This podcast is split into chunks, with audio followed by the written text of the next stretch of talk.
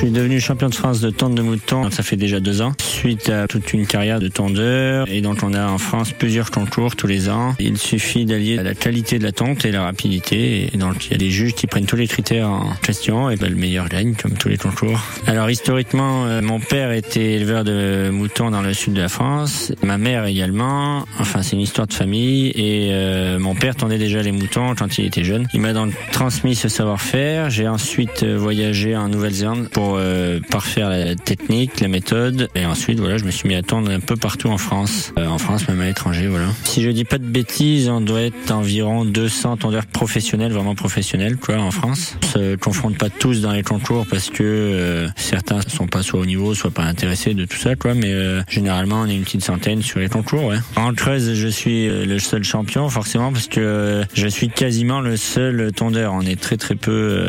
c'est un métier qui, on va pas dire qui tend à disparaître, mais on est de moins en moins nombreux,